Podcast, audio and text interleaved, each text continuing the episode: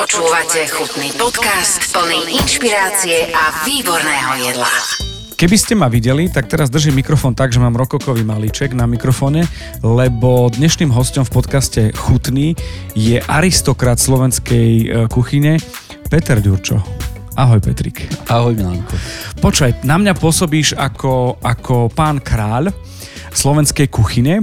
Poznáme veľké mená a poznáme populárne mená a potom je moment, keď o tebe mláďasi, s ktorými som sa ja dal dokopy, dookola hovorí, že to je Peter, to je Peter. A teraz dali pety spolu, vystrelili sa vždy, keď si šiel okolo a čakal som, vieš koho, čakal som nejakého husára, ktorý bude pochodovať a bude kričať a ukazovať, čo je zlé, muskatnus, podobné veci. A ty si prišiel s takým úsmevom, ako ho máš teraz a podal si mi ruku a podal si, Milanko, rád ťa spoznávam, vítaj. A ja som bol roztopený na kolomáš a zamiloval som sa do teba ako do človeka na prvý pohľad a pocit, až potom som ťa ochutnal. Chutný podcast. Vítaj ešte raz. Ďakujem ti pekne. No, ako vyrazil si mi dých, pretože také vyznanie to dostane málo ktorá žena, krásna, úžasná žena od muža a nie to ja od teba, od človeka, ktorý je charizmatický, ktorého máme my kuchári radi, pretože nám rozumieš, vieš s nami zdieľať náš stres, našu radosť a čo sa týka kuchárov, chlapcov, vždy bolo mojim takým cieľom dávať nás dohromady. Ešte v tých časoch, keď neexistovali sociálne siete a proste len sme sa stretávali, alebo sme si zavolali, odovzdávali skúsenosti, čo tiež bolo veľmi ťažké, pretože tých informácií bolo málo a kto sa niečo naučil, tak ťažko to dával. A ja som sa ich snažil presvedčiť vždy o tom, že aj tak ty si osobnosť, jedinečný a každý to inak urobíme, aj keď je to tá istá vec. A keď prídem ja k tebe, ty prídeš ku mne, ponúknem ťa kávou, ponúknem ťa jedlom, ktoré najlepšie, lebo sme ľudia. A ľuďmi by sme mali zostať vždy a tak sa k sebe správať. Ono je to aj o tom, že práve títo chalani hovorili, že no a Petra, kedy budeš mať? A hovorím, príde ten čas, všetko je tak, musím si ja na vás vyskúšať veci a potom príde Petrik. A toto je vec, ktorú som si ja všimol a odpozoroval, že tá mladá generácia, ktorá mimochodom už nie je celkom mladá generácia, a ja som to hovoril už Martinovi Korbeličovi, že už nie je mladá generácia, ale aj Miškovi Košíkovi a ďalším, že oni už tiež nie sú mladá generácia, že už prichádzajú ešte mladšie pušky, aj Miškovi Konradovi, že som si všimol, že tá mladšia generácia šeruje tie informácie a vysvetlil mi to aj Peter Bracho, že je to v pohode, pretože moje jedlo jeden recept, moje prevedenie je úplne iné ako toho druhého a tým sa obohacujeme a v podstate aj tak trošku frajersky pred sebou sa ukazujeme, že aha, čo dokážem. Takže toto pochádza od teba, to je super. Takže ja sa chcem aj poďakovať za fanúšikov. Ja sa pasujem do šéfa fanklubu slovenskej gastronómie. Ja milujem vaše príbehy, vaše jedlá, vaše vzťahy, to ako keď máte degustačku, je vás viac, ako si ukazujete, že čo všetko dokážete a napriek tomu zostávate kamoši a ten tmel tam je a ten pocit ide z teba. Takže veľmi sa teším z tohto. Ja na nich obdivujem teda a som im za to vďačný, tým mladým chalanom oproti nám, že dokážu kooperovať, aj keď ako hovoríš, je tam tá drávosť, tá konkurencia, ale to patrí k tej mladosti, hej. A vtedy, aj keď robíme nejakú väčšiu akciu spolu, vidím v nich tú nervozitu, ten adrenalín obrovský. Ja sa vtedy im snažím byť takou kvočkou, že ich zoberiem po tie krídla, chlapci, kľud, bavte sa, užívajte si to, nenervujte sa tým, lebo aj tak to nakoniec dobre dopadne a všetci si dáme nakoniec pohár vína a budeme šťastní z toho a budú šťastní aj hostia. Tak nejak takto ja vnímam teraz a fakt som za nich rád, že sú tu, či je to Miško Košík, alebo je to Peťo Bracho, alebo x ďalších chalanov. Ani nemôžeš menovať no. Všetkých, ale proste sú to fakt chalani, ktorí s láskou robia tú robotu, aj keď je to náročné nesmierne, lebo kedysi jeden mudrý šéf kuchár povedal, že to je jedno z najťažších povolaní na svete, ktoré sú, lebo musíš robiť aj hlavou, aj rukami v obrovskom obrovskom strese, hej. Čo žiadna profesia, aj keď sa robí, dajme tomu fyzicky, ale ten stres nie je taký ako tu, že musíš byť natajmingovaný. Takže ja im za to ďakujem, že to robia všetci tí chlapci, dievčata, kuchári, cukrári a celý ten ansabel a dokážeme urobiť šťastnými a hlavne vyčarovať úsmev tým ľuďom na tvári, ktorý teraz mi strašne chýba u bežnej populácie. Takže... No toto je o tom, že vy ste taký ten balzam a je to celé o tom, že ste zážitok. Ja tú kvočku presne viem, ako keď viem aj presne, ktorý to bol chalan, ktorý prišiel, mal také hlboké oči, taký strach mal, že či sa podarí a nepodarí a bol to fenomenálne v rámci toho, čo ponúkol a bol to veľký úspech a potom ja vidím tých chalanov počas, ako v podstate idú povedať, že čo tam majú a idú dať zo seba best of, čo dajú na degustačku a sú také, že očakávania, čakajú, že čo povedia hostia a potom tie kamene, čo padajú, to je úžasné. A spoločný znak všetkých hostí v podcaste Chutný bolo to, že nesmelo chýbať veľmi skoro k takej tej výbave šéfkuchára slovo pokora. A jedna pokora rovná sa 3 facky.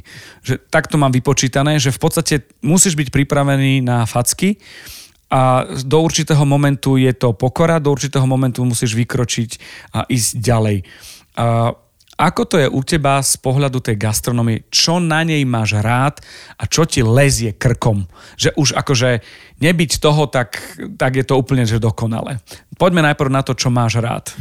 Mám rád tie nové výzvy. Za každým je to vždy nová výzva, tú surovinu, keď dostaneš do rúk určitú, že čo všetko sa s nej dá spraviť, ako sa dá pretvoriť, ako sa dá s nej vymyslieť, čo... to, ktorý tí ľudia vypestovali, vychovali, čo roboty s tým si dali a ty to dokáže do nejakej dokonalosti pretvoriť, ktorá roztopí tých ľudí a vyčarí im ten úsmev na tvári. Je to jeden veľký kruh, ktorý je úžasný, pokiaľ sa dokáže robiť a za každým tá výzva je úžasná a čakáš, ako ty si pred chvíľou povedal a pozeráš na tých hostí, ako sa roztapajú. Hej. To vidím častokrát na mojich hosťoch, ktorí sú takí, že majú to nepoznané, alebo sú takí, že ešte proste k tomu fine-diningu alebo k tým iným chutiam sa neprepracovali a zrazu týmto dáš. Už to prvé predstavovanie jedla, veľmi ťa nevnímajú, hej, a jak to skúsia, začnú o tom rozmýšľať. A vidíš na nich, ako sa im uvoľňujú svaly na tvári, ako sa im rozjasňujú tie oči, ako im úsmev, ako ostávajú pozorní, keď im predstavuješ to jedlo.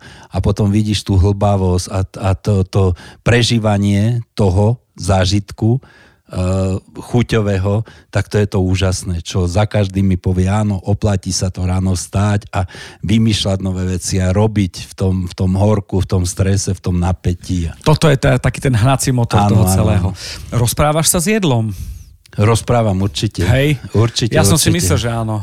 Určite, to musí byť, ako už samotná tá surovina, keď dostanem mäso nejaké, pohľadkám ho, popozerám, predstavím si toho človeka, ktorý je za tým celým, hej, že proste akú úžasnú surovinu dokázal ti priviesť, alebo tá ryba, alebo privoňam tej zelenine, hej, že a až potom vlastne vzniká ten nápad, že čo s tým až keď cítiš, lebo aj mrkva za každým inak vonia, alebo inak chutí. To je inšpirácia pre teba?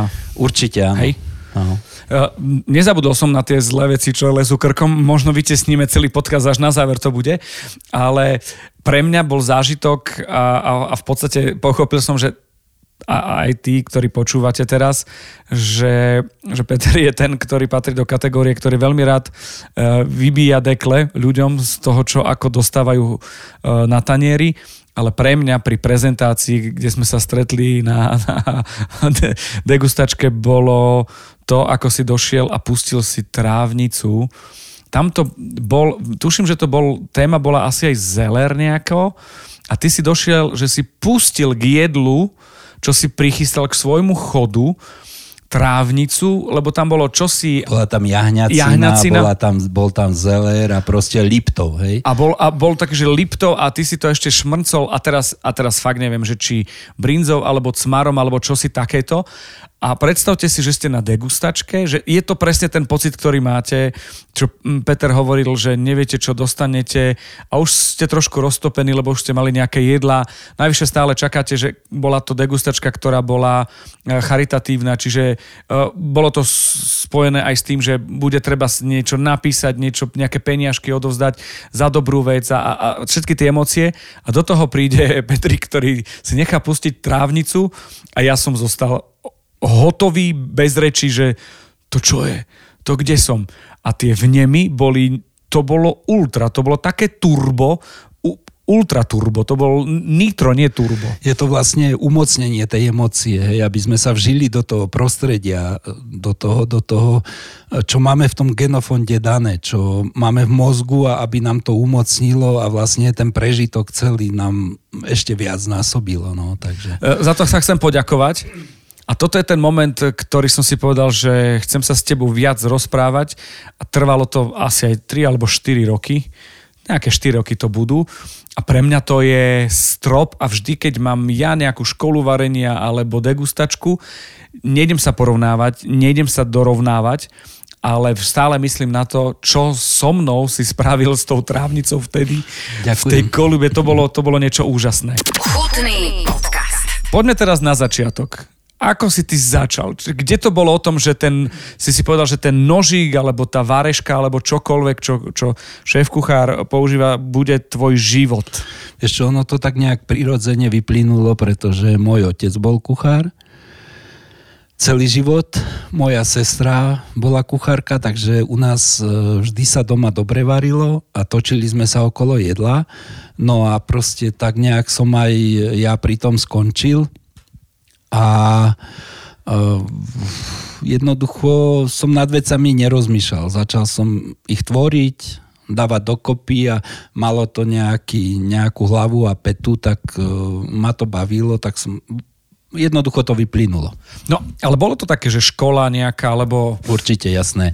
Normálne bola škola, kde som sa učil odbor kuchár, potom bola nadstavba nejaká, potom som absolvoval vojnu, potom som pracoval na učňovskom stredisku ako majster s mojimi majstrami bývalými, sme sa stali kolegami, s mojimi učiteľmi, potom som odišiel na istý čas von, žil som vo Viedni nejakú dobu, potom som dostal možnosť otvoriť si reštauráciu svoju na Zamku v Byči a to bola taká, by som povedal, priekopnícka reštaurácia, volala sa to U Palatína a jednoducho som priniesol to know-how nejaké z toho Rakúska.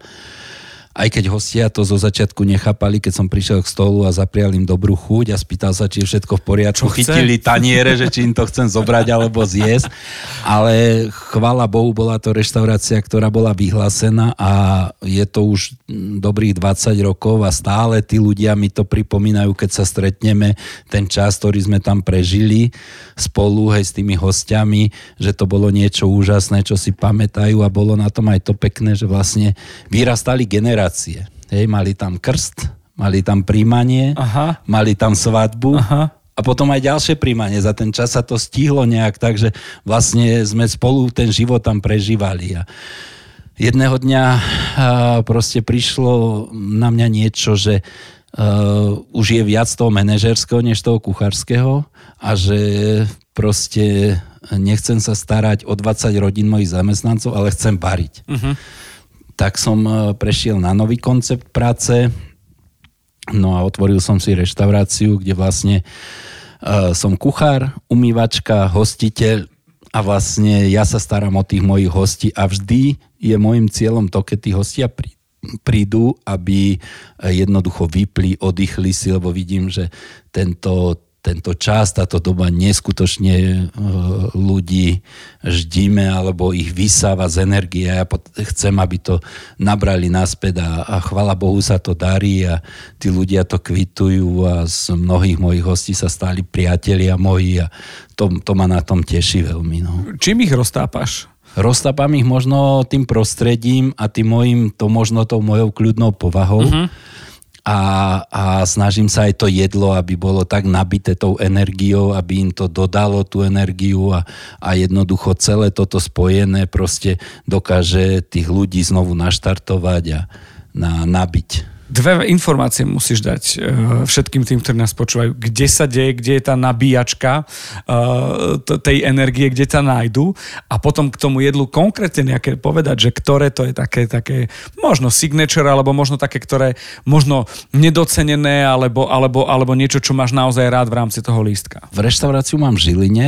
Je to v takej biznis budove, ktorá sa volá Living Centrum. Je na 3. poschodí a dá sa dostať len na objednávku. Nie je bežne otvorená, alebo mám aktivity aj mimo reštaurácie, alebo mám normálne život svoj, takže chcem mať aj nejaké voľno. A ďalšia vec je tá, že každému tomu hosťovi to menu pripravujem vždy na čerstvo a pre neho, takže potrebujem ten čas určitý na to. To je taký v podstate už trend, že v podstate aj tie reštaurácie, ktoré sú teraz populárne, svetové a známe a veľmi hodnotené, že oni ti našijú to, čo ty máš z časti, čo môžeš, aby si nebol obmedzený, aby si mohol to tvoje, čo je tvoj podpis, to signature, nejako vychutnať. Preto je to také, že nie, že prídeš a uvidíš, ale objednávaš sa vopred. Objednávaš sa vopred a nevieš, čo budeš jesť, lebo vždy je to na mne. Hej, vždy je to na mne. Lebo ja som niekedy počul taký názor, že hosť aj tak nikdy nevie, čo chce. A obyčajne si to pomýli, hej, lebo dokáže kombinovať prílohy z také nezmyselné k tým mesám alebo zeleninové veci, alebo nemá ani šajnu, čo ty dokážeš mu pripraviť. A jednoducho mňa zaujíma len, či ľudia nemajú nejakú alergiu, alebo vyslovene niečo nejedia a potom je to na mne podľa surovín, ktoré dostaneme. To je super. Daj niečo, na čo by som mohol, že inak, že sa nahlásim a ty povieš, že hej, no tak sleduj. No napríklad teraz momentálne idem v takom zimnom móde, že je vždy nejaký kúsok zeleniny, ktorá je aktuálna, je tam ryba, je tam nejaký kúsok mesa, ale také, čo som si možno zobral, tak za svoje a už dlhšie toto jedlo sa snažíme robiť hosťom, ktorí sú noví, že brinzové halušky. Uh-huh. Ale brinzové halušky, vždy som sa stretol, či už sa niečo vo väčšom robilo, alebo u mňa, že hlavne cudzinci na ne pozerali, že prečo sme im dali niečo, čo už niekto jedol. Hej. Takže vlastne teraz, aj keď niektorí moji kolegovia tvrdia, že makromolekulárna kuchyňa už skončila, nie je to pravda, lebo stále sa s ňou nejak stretávame, či už sú to gely, alebo espumy, alebo proste meníme štruktúru potravín, aj boli zaujímavé. Tak ja robím vlastne z brinze guličky, ktoré vyzerajú ako tenisová guľka, je to skôr biliardová guľa. Uh-huh. A tá guľa je naplnená haluškami, slaninkou, k tomu je pažitkový kaviár a prach zo slaniny. Aha. Takže ty dostaneš biliardovú guľu, rozkrojíš ju a tam máš klasické halušky chutné, ktoré sú v vždy lotéria, lebo ja ich robím tak krehké, že neviem, či mi niečo vypláva na konci na vrnci, alebo sa to celé rozíde. Ale a majú úspech. Či u našich ľudí, aj ktorí tie halušky, na nich žijeme, lebo zasa ich máme v tom genofonde niekde, aj keď sa hovorí, že nie sú slovenské, ale to je jedno, jeme ich už 100 rokov a proste máme čo, to tam. Od valašskej kolonizácie, keď došiel aj Matej Korvín a títo Valasi z Rumunska, tak odvtedy to ideme. Presne tak, no. No a ďalšou mojou takou kuchárskou možno vášňou je fermentácia. Uh-huh. Hej, že fermentujem ovocie, fermentujem zeleninu, fermentujem mliečne výrobky, mlieko, fermentujem ryby, mäso. No a ľuďom sa aj veľmi páči jedno jedielko, ktoré podávam na preparovanej chrbtovej kosti z ryby a je to tartar zo sumca, ktorého jemne zaudím, potom ho prefermentujem, no a to je pre nich niečo. Uh-huh. Zatiaľ som sa nestretol s negatívnou odozvou, lebo tá chuť tej fermentovanej ryby je niečo, čo bežne my nepoznáme. Uh-huh. Samozrejme nie je to niečo také ako Švédi, hej, toho zakopaného lososa smradlavého, keď vycherajú, ale je to, ja sa vždy snažím tie chute prispôsobiť, alebo ďaleko neutekať s tým, čo máme naučené. Si taký prekladateľ toho celého, že fermentáciu berieš niečo, čo je fenomén, ktorý je, a už či ideme cez kimči alebo cez babkyný kvašák, áno, tak zostáva to tu niekde a prekladáš z toho moderného, respektíve svetového, aby to ladilo s nami. Tak, presne tak, aby nám to bolo blízke aj tou chuťou. Dobre, no tak teraz zaslintaný môžem pokračovať ďalej. Počúvate Chutný podcast o jedle s inšpiratívnymi ľuďmi. Sú veci, ktoré pre teba ešte sú že neobjavené chute, kombinácie chutí. Určite, stále, a to napríklad som aj v tvojom podcaste počul, už som sa s tým stretol v minulosti, hej, a počul som to v tvojom podcaste, sa mi to vrátilo, Vojto Arts, karamel, brinza, tieto veci, hej, že sú to šialené kombinácie, ale celkovo v tom kontexte. Ale čo budem hovoriť? Dnes. Áno, jej. Dnes máš menu, ktoré si nám ty vymyslel, a tá kombinácia v tom dezerte s tými slivkami, tá brinza s tým karamelom, to je niečo šialené. Ja musím vysvetliť, že my sme sa stretli teraz v hoteli Lesna, kde si ma poprosil, aby som napísal nejaké menu. To máme, že 5 chodovka to je, plus je tam nejaký amus na začiatok, nejaké 3 kombinácie. A ja ho aj zverejním, aj poviem. Ja len vysvetlím, že pre mňa to bolo, že toto nemôžem odmietnúť. To bola prvá vec, že to sa nedá Petrikovi určite. Druhá vec je, že preboha, čo tam dám? Niečo som tam dal, ale ja som ti ani nenapísal, ja som ti zavolal a rozprával som ti o všetkom, že prečo, že v podstate bolo to také, jak vypočutie si pred komisiou a obhajoby. A tá kombinácia toho, čo už som aj spomínal, aj tých jedál, tam je tá brinza s karamelom, kde je to brinza dáva slanosť tomu karamelu. Perník, slivky, a sme doma v podstate a sme na jeseň. Tak toto je vec, ktorú máme dnes v rámci degustačky. Ja mám trošku trému, sa priznám, že ako to bude, ale Paťo mi ukazoval fotky, že už to chystali a pripravovali, plejtovali. Počúvať, ja som také krásne veci vymyslel, čo chalani ešte krajšie uvarili a ešte krajšie nafotili, že dám to 5-krát za sebou, už z toho môže byť aj kniha. Čiže ja sa veľmi teším a my sme tesne predtým, pred výdajom nejaký hodinku, dve sme sa stretli na podcaste, takže dáme aj tomu celému taký rámec, že uvidíte, že čo všetko tam bolo. Takže ďakujem veľmi pekne za príležitosť a teším sa, že môžem byť súčasťou tejto degustačky. Keď chodívaš po buď reštauráciách po Slovensku alebo po svete, sleduješ lístok, že tak toto áno, toto nie, že toto si nedáš, toto si dáš.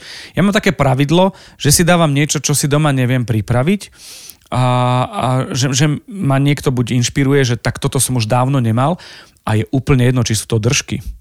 A čím je to akože ortodoxné v zmysle, že poznám kuchyňu a viem, kam idem a tie držky sú tam, viac im verím teda. A druhá vec je taká, že milujem, keď dojdem niekam a len príde šéf, kuchár a povie pripravím ti niečo. Ja to tak milujem. Je to také, že aj mi to akože trošku mi to lichotí, ale teším sa, lebo z akcií, ktoré poznám, najlepšie chef plate. To je, že všetko na jednom tanieri, kombinácie, to je neoficiálne tacos kuchárske, šéf kuchárske. Tak chodievaš ty takto ochutnávať? Ako si ty vyberáš vôbec? Ešte chodím určite, keď sa hýbem po svete, tak samozrejme ako každý kuchár je tá gastronómia prvorada a ten jedálny lístok, ja som ho začal trošku inak vnímať, že vždy tam nájdeš povahu toho človeka. Uh-huh. Buď tam nájdeš majiteľa, ktorý v tvrdošine si svoje veci, ktoré sú nezmyselné, hej, a tí chudáci kuchári aj napriek svojmu presvedčeniu musia to robiť. Alebo potom je tam šéf kuchár, ktorý má rád sladké a v 90% jedál nájdeš sladký element, hej. Alebo je tam šéf kuchár, ktorý má rád, dajme tomu, pikantné a zasa všetko je štiplavé. Hej? Možno aj z toho som sa poučil, lebo som toho nebol zastanca, pretože si myslím, že všetci tí ľudia, tí kuchári okolo tej reštaurácie by sa mali na tom podieľať, aby boli s tým stotožnení. Hej? Vždy som sa aj tu na hoteli, keď vlastne dozorujem tú prípravu toho lístka, snažil, aby každý dal niečo to svoje, svoju myšlienku, svoju ideu a rád si vypočujem aj tú ideu tej našej Božky, ktorá tam umýva, lebo ten nápad je prvorady. Ty už ako profesionál ho môžeš rozvinúť, môžeš ho dostať do dokonalosti, ale tých nápadov nemusíš mať toľko a nemáš ten rozsah ako tých 10 ľudí, dajme tomu. To je napríklad aj s tým tvojim menu dnešným. Mm-hmm. Hej. Ja si myslím, že nemáš byť za čo absolútne nervózny, pretože to bolo zostavené logicky, sezónne a je na nás, aby my sme už dali tomu ten punc. Tak ale ja som ten punc videl na fotkách, že ste to pripravovali. To je niečo šialené. Počuj, ja vieš, čo som urobil? Raz som bol v takej reštaurácii, kde došla evidentne účnica čašnička. A my sme tak diagonálov sedeli cez celú tú sálu, lebo v strede bol parket a od kuchyne išla. A sme sedeli a dali sme si, že tatarák. A prišla sa spýtať, ako keď dáš niekomu jedlo a príde sa spýtať, či je všetko v poriadku. A mali sme také obdobie, že budeme zlí alebo dobrí. A to som bol s Marcelom a hovorím, že budeme dobrí. Ona prišla a spýtala sa, že či je všetko v poriadku a ja napriek tomu som povedal, že ale to je úplne surové toto. A ona vzala ten tanier a povedala prepáčte a odišla do kuchyne. Prvá vec, riešila jednu zásadnú vec. Hosť mal pravdu, čiže bola vyššie mňa. Čiže nemusela vedieť, že čo presne, ale bola vyššie mňa, že ja mám pravdu. Tak to bolo také, že prvý bod. V zápäti vyšiel šéf-kuchár z kuchyne, ktorý asi tak 1,90 m a kilo mal presne k tomu toľko, ruky v bok a hovorí, chlapci, to vážne. Ona došla červená, ospravedlnili sme sa samozrejme a majiteľ bol aj kuchár. Ale my sme tam zjedli celý lístok potom. Takže také som čosi vyparatil, že som nechal tatarák vrátiť, lebo bol surový. A čo máš rád, čo rád papáš? Morské veci, Áziu, slovenské, alebo francúzske, alebo talianské, alebo jedol si ty burger niekedy? Neviem si ťa predstaviť ináč s burgerom a s hotdogom. Určite áno. Ja všetko rád vyskúšam. A všetko rád vyskúšam okrem kvorovcov, ktoré som miloval, ale som na ne získal alergiu, lebo som ich niekedy jedol, už asi neboli čerstvé. A si vypracoval alergiu. A som si vypracoval alergiu, ale inak všetko a som vďačný za to, čo mi niekto dá na tanier, pokiaľ to nie je pokazené, zle alebo staré. To už ako vtedy aj ja nie som, aj neviem byť ani len privetivý, keď niekto niečo vedome ti dá takéto niečo na tanier. Pretože... Toto už sa o tom ani nebavíme, že to nemá byť. Hej? Bavíme sa o tom, že tam by mal byť aj fortiel, aj láska a váha k tej surovine. Máš niečo, čo vyslovene, že nemusíš, okrem tých kôrovcov? Nemám. Ja mám lečo. Je to taký, že... To viem o tebe, áno. Vieš, druhá vec je, že je to také, že aspoň čo si mám, čo nemám, lebo ja schálujem všetko. Čiže nemáš tiež nič takéto. Nie. Ale vieš, ja to tak s nadsackou hovorím, že ja už som dlho ženatý a ja som vytrenovaný. Ja som vďačný za všetko, čo dostanem, lebo sa môže stať, že by som to nedostal. Ako to je doma? Lebo ja som sa pýtal Mareka Orta, že ako to je doma, že keď varí, nevarí a že... Vieš čo, doma je to super, lebo moja manželka je tiež kuchárka. Aha. My sme sa spoznali v práci. Fakt? Áno. Keď som po vojne nastúpil do jedného žilinského hotela, ona tam pracovala a sme sa dlhšie nevideli, lebo ona marodovala a ja som tam nastúpil a on jej len hovoril, nejaké ucho nové prišlo a tak do kuchyne. No a potom sme sa spoznali, ja som mu pozval na zmrzlinu, cez jedlo. Som išiel na ňu, na dobrú balkánsku zmrzlinu a tak sme postupne, no a až došlo k svadbe, máme 3 detičky, už sú samostatné a vždy sa u nás varilo. Hej. Na to ona bola úžasná, že každý deň teplé jedlo deti mali, aj výborne pečie, takže ako... Daj highlight taký, ktorý je taký z tvojho pohľadu, že keby boli majstrovstvá sveta v tom, čo pripravuje, že vyhrá určite. V čom by vyhrala... Keď by, výborne pečie, výborné koláčiky robí, čo ja už ani by som teraz, ani aj sa snažím, nie. Ale to sa nedá. Aj ju na to, že nie. No a zeleninové veci varí výborné. Perkel robí úžasný, čo náš najmladší syn miluje. To by som mohol vymenovávať tých vecí milión. Áno, okay, áno. Okay. Ale teraz to už máme tak, že niektoré veci aj ja predpripravím, hej, že nasúvidujem alebo tak a ona to už docinkne. Potom dotiahne do dokonalosti. Počúaj, tak toto ti závidím, tento tandem. To musí byť akože na radosť strávníkov toto. Áno, ako v tomto nemáme doma absolútne problém. No. Chutný podcast. Porovnanie slovenskej kuchyne a tej svetovej. Spomínal si, že si bol vo Viedni, bol to taký pre teba krok do sveta a bol to taký kontakt so svetovou gastronómiou? Viac menej s tou rakúskou gastronómiou. Už ten môj obzor sa viac otvoril, keď som sa vlastne stal členom Gourmet klubu, ktorý v tom čase existoval. Boli v ňom kuchári, páni kuchári, hej, vlastne, ktorí zastávali pozície na hoteloch rôznych špičkových slovenských alebo v reštauráciách a hlavne mal vzdelávací a edukatívny vlastne smer tento Gourmet klub, takže s nimi som precestoval veľa a veľa sa aj od nich naučil. No a keby si tak mohol porovnať, lebo na slovenskú gastronómiu sa musíme pozerať z časového hľadiska. 15, 20 rokov, 10 rokov, 3 roky. Je to čoraz lepšie, aj keď doba je tak zákerne proti a facka to z každej strany cez korony, energie a veci a inflácie. Ako ty vnímaš tú slovenskú kuchyňu práve v porovnaní s tou svetovou? Ako som už spomínal, tí mladí chalani neskutočný cít majú niektorí. Fakt ja až ich obdivujem to, že vlastne veľa z nich nepracovalo vonku, hej, alebo len veľmi krátko a ten čas už prešiel, ale oni stále držia ten trend, proste majú tie napady a robia krásne veci, úžasné.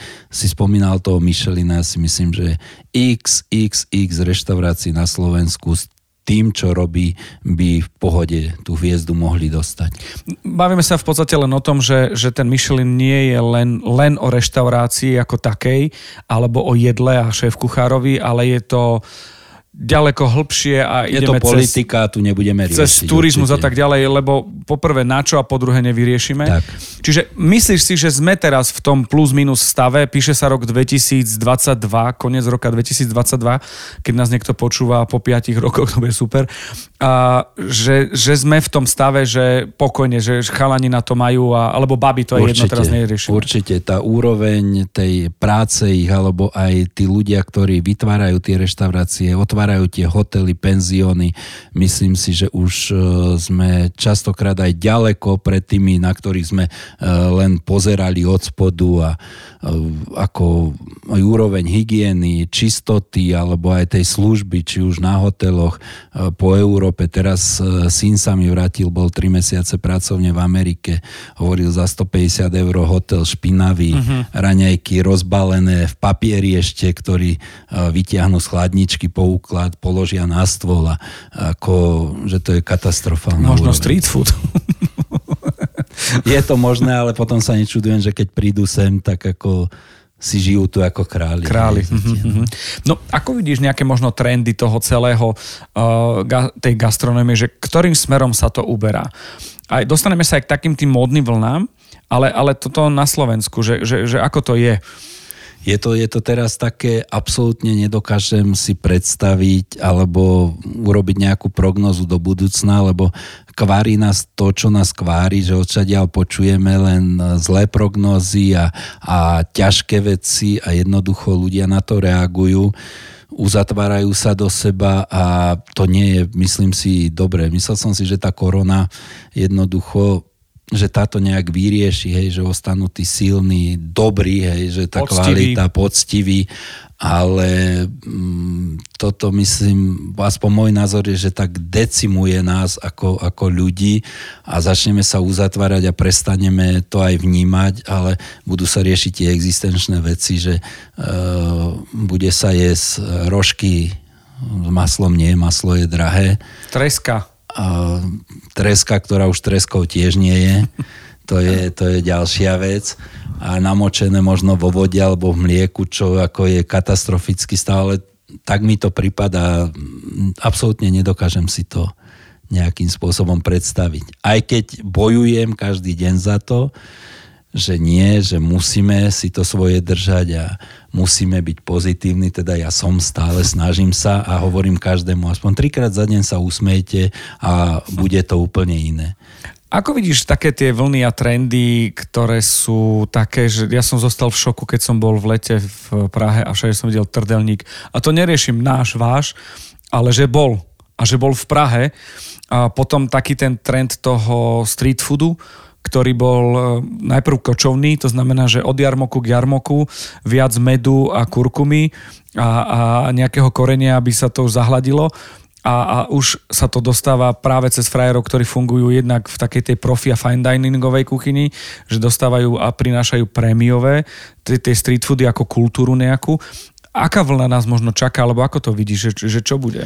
Možno ten street food je pomerne rýchly a čerstvý. Hej. To je ako by mala byť to nosné toho jedla. Hej. Že proste dostane to rýchle a čerstvé. Za najlepšiu, niekedy som to čítal ešte pred tou koronou, údajne najlepšie jedlo sa robí vo Vietname. Uh-huh. Lebo je najčerstvejšie a je rýchlo pripravené a proste rýchlo konzumovateľné. Tu a teraz. Takže možno aj toto, lebo zasa stále sa ponáhľame, nemáme na nič čas, hej. Uh-huh. Že to je šialené a jednoducho toto sme prebrali a v tom ideme a chvála Bohu aj za ten street food, že to nie je len o nejakej rýchlej bagete z pumpy, ale že aj takéto plnohodnotné a fakt úžasné jedlo častokrát v rámci toho street foodu tí ľudia dostanú. No, niekedy je to tak, že aj keď vidíš ten podpis toho človeka, ktorý za tým je, že to je hodnotné. Niekto je taký, že dobré, ale nevadí. Lebo mne súvisí s tým aj ďalšia vec, že čoraz viac na Slovensku máme kvalitných súrovín. To je tak, ako keď som hovoril o Andrejovi a rybkách, Andrejovi Horvátovi, že už máme ryby, že či sú to beladice s bylinkami. A takých je milión teraz určite. Saliby so sírom a tak ďalej. Že je strašne veľa. Či je to vážec, tu je a milión ďalších. Ani nehovorím, lebo zase zabudnem na niekoho, nechcem. Že už máme aj suroviny na Slovensku, ktoré sú nielen, ako by som to povedal, že skúšame, ale už sú konkurencieschopné v porovnaní s kuchyňou, čo je vo svete, nie? Ja si myslím, že ďaleko krát sú aj na vyššej úrovni tie suroviny. Myslíš? Ja mám takú myšlienku jednu, ktorú asi teraz prvýkrát možno nejak nahlas poviem a súvisí to aj s tým, čo a ako sa deje, že nenastal náhodou čas, že už máme toľko dobrých, príčetných, aj mladých, aj skúsených šéfkuchárov a aj surovinovú základňu, že možno nejak predefinovať fast food, že fast food nemusí byť nekvalitný. Existuje fast food, všetci vieme, že to je rýchle a tak trošku neočakávame, že bude kvalitný.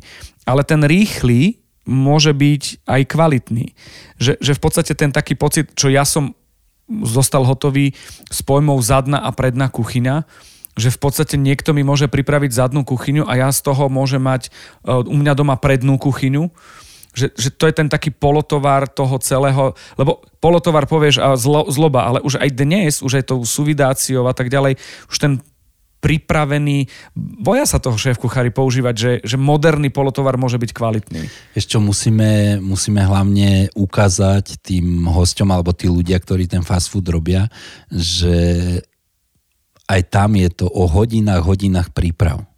Hej. Lebo oni fast food vidia už len to posledné, to najmenšie, čo sa deje. To je to skladanie. Tá určitá regenerácia, to skladanie. Ale viem, že chalani aj mi občas volajú, prosím ťa, chcem robiť, ja neviem, hovedzí krk, alebo hovedziu nožinu, alebo chcem robiť jahňacie, koľko hodín, hej, a to sú desiatky hodín, ktoré to potrebujú, tú prípravu, aby potom to za tých 5-6 minút ten človek dostal do tej ruky. Čiže je to taký ten moment, že toto je taká budúcnosť tým, že aj si spomínal, žijeme rýchlu dobu a ja chcem vidieť tú regeneráciu tej suroviny a čakať čo najkratšie a urobiť to. Druhá vec je, že už sú aj suroviny, ktoré ja poznám, ktoré ja doma viem pripraviť niečo, čo je, že na 10 prštekov si oblízať, vieš.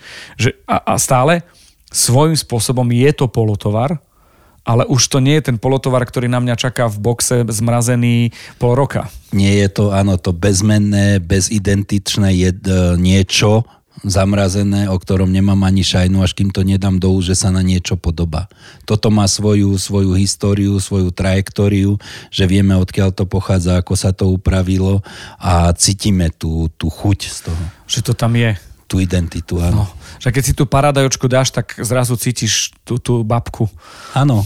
Že to tam tak, je, no, že otrhnutá, no. Že trochu, no, že neprešla by moja paradajka od babky a jahoda cez HACCP protokol, lebo trošku hliny tam zostalo, ale tá chuť tam je. To kedysi Pavol Pospíšil hovoril, sme sa tak bavili a hovorí, víš, moje mamka žikala, každej požadnej sedlák má zežrať vlečku hnoje za rok.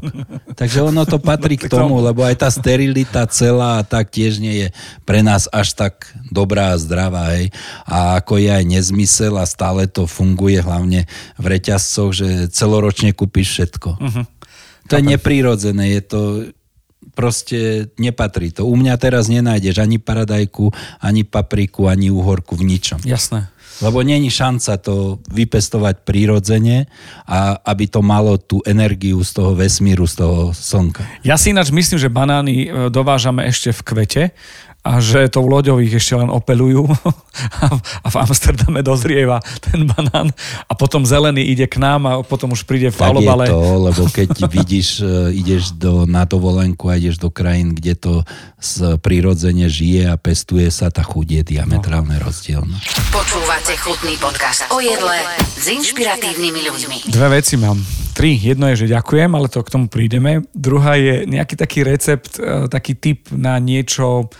Predstavujem si to, že a keď budeš mať zemiakovú kašu, tak časť odober a daj do toho chrén alebo vyskúšaj tam dať namiesto masla avokádo, nejaký taký tipčok, rozmýšľaj. Ale ešte predtým nezabudol som na jednu z prvých otázok. Čo máš rád na tom varení a čo už ti lezie krkom, čo ťa vyslovene, že otravuje. Napriek tomu každý deň vstaneš, napriek tomu sa minimálne, ako si spomínal, 3-krát do dňa usmeješ a tým hosťom dáš to najlepšie, tú výberovku z toho best of best zo seba. Čo ťa nebaví, vyslovene ťa vyrušuje neustále? Vieš čo, možno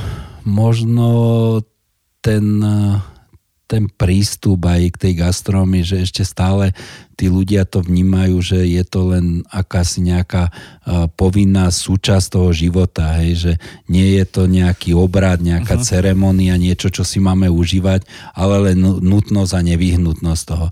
Lebo ja si myslím, že jedlo by malo byť hlavne o tom spoločenskom, o tom stretávaní sa, o tom odovzdávaní si energií a proste o tom nabíjaní sa. Hej, vzájomnom. Nie nejaká anonymita, že dám si krabičku do kancelárie, poslať, potom si zoberiem niečo z regala, ktoré hodím do mikrovlnky, hej, a bezduché jedlo zjem, len aby som mal plný žalúdok. To ako ma na tom tak vyrušuje stále. Martin Novák to povedal, že príďte k nám, nechajte nás urobiť predstavenie. Príďte ako do divadla, príďte nahodení, príďte naladení, očakávajte, buďte prekvapení, čakajte nečakané a nechajte nás urobiť predstavenie. Že to sedí a počúvaj, a toto sa objavuje v každom jednom podcaste, u každého jedného hostia, že urobiť z toho zážitok, urobiť z toho niečo, na čo bude človek spomínať, ako keď v tom divadle je. To máte spoločné. Tak to vidíš, my to máme spoločné a proste určite každý z nás, kto to tak cíti, tak sa to snaží odovzdať aj tým hosťom, aby sa to stalo verejným, hej, aby tí ľudia fakt to tak začali vnímať. No ja len dúfam, že na to je ten podcast, aby sme o tom rozprávali, aby ste to počuli a šírili ďalej, že ďalší človek to nejako potvrdil. Poďme na ten recept, nejaký taký tip alebo receptík taký, čo ti napadne tu a teraz.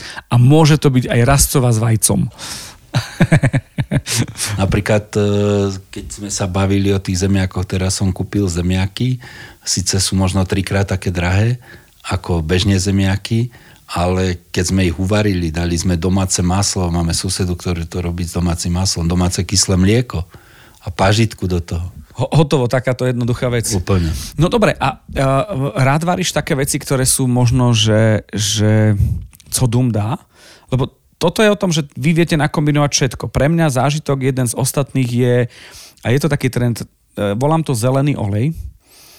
To je zahriaté, odovzdané a tak ďalej. Farba, chuť, vôňa je tam. Rozmixované, 3-krát sesitko preliaté.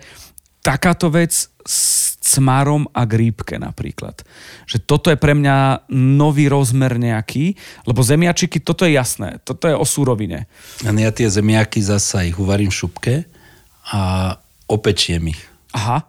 Opečiem ich, dám ich do pahreby. A sú ako keď sme boli deti a sa na jeseň zemiaky vyberali, kradli sme zemiaky, ukradli sme maslo z domu, aha, na rieke sa chytila ryba. Hej. A ešte keď to kyslé mlieko, tá omáčka k tomu, zase ťa to niekde dostane. Hej, do tých čias toho detstva. No. Ako pracovať možno, a toto by mohol byť ten recept. Zemiačiky, prešiel som štádium, že koreňovku zemiaky zapiecť, aby sa skaramelizovala tá sladká chuť a potom z toho robiť pyré alebo hodzaj polievku, že neriešiť to, nerozpustiť tekvicu vo vode a v ragu, kde to je jarný sneh, keď sa topí, ale že to má takú silu, koreňovka zemiaky a tak ďalej.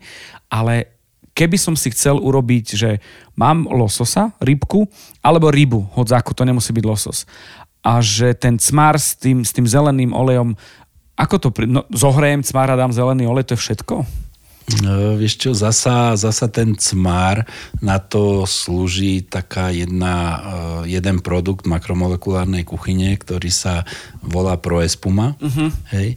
A tu dáš do toho cmaru zahriatého, jemne to osolíš a spravíš z toho nádhernú penu. Uh-huh. Hej? Že nie je to tá hutnosť, taká je to jemné. Už aj tá konzistencia, tá jemnosť tou rybou, tá kyselinka prirodzená udáva ten úžasnú chuť a ten zelený olej to doplní. Preto aj ja mám rád takéto veci, že dajme tomu sú 3 súroviny na tom tanieri, ale sú technologicky dotiahnuté k dokonalosti. A je z nich urobený ten výťažok. Stále napríklad to hosťom, keď vysvetľujem, tak hovorím, viete, s tou potravinou je to tak, že 10 pomarančov nezjete, ale šťavu z 10 pomarančov dokážete vypiť. Uh-huh. A ja to robím s tým zemiakom, robím to s tým petržlenom, robím to s tým mliekom. Uh-huh. Pre mňa Espuma musím povedať, že veľmi jednoducho, že tá smotana ti vezme nejakú chuť, lebo je to tuk, čo je len akože... No, ale na základe tej Proespumy, čo je výťažok z jačmeňa, tak tam tú smotanu nedávaš. Že to je namiesto. Ideš len s tou, urobíš to z petržlenu. Dajme tomu, urobíš silný výluch petržlenový, dáš tam tú Proespumu a dostaneš penu. Dnes bude na tvojom jedle nie, to nie je na tvojom jedle, ale robíme, Paťo Stupňan, inak je šéf kuchár tu u nás, má taký, že old school recept. Aha. Teraz na lístku pečené kurča, stehno, ryža, jablkový kompot. Aha. A je to stehno, je uholdované v holdomate na nízkej teplote, úplne do mekučka, je v svojom vlastne režime zavreté, hej, že celá tá chuť tam zostáva. Z jablk je pripravený gel, uh-huh, a z rásce je urobený taký vzduch, taká pena vlastne, hej. To je to, že vyredukovaná vo vývare rásca, potom pridaná tá Proespuma, je to krásny vzduch, ktorý len závan tej rásce dostane. Dáš si ten gel s tým rýžou, yes, s tým stehnom a keď sme boli takí malí a v nedeľu na obed bolo kurča rýža. A môže to byť kurča rýža a kompot v roku 2022-2023. Dobre, Petrik, ďakujem ti veľmi pekne za tvoj čas. Ideme do práce, je najvyšší, nie? Ja ďakujem tebe. Želám ti veľa zdravia a nech sa ti darí ešte veľa, veľa podcastov urobiť, lebo myslím, že oslovuješ širokú škálu poslucháčov a nielen profi, ale aj amatérov a robíš pre nás zaslúžnú prácu. Aj tým, že sa s nami stretávaš, moderuješ naše veci a vlastne si už jeden z nás, by som mohol povedať. Teším sa, že môžem ako fanúšik Formuly 1, a to platí v tvojom prípade 2x, 3x, 100x, byť v doku a byť pritom a byť fanúšikom. Buďme zdraví, aby nám chutilo všetko. Dobre, ďakujem ešte raz. Ďakujem aj ja veľmi pekne. Chutný podcast vám prináša Milan Zimníkoval v spolupráci s portálom dobruchut.sk a aktuality.sk.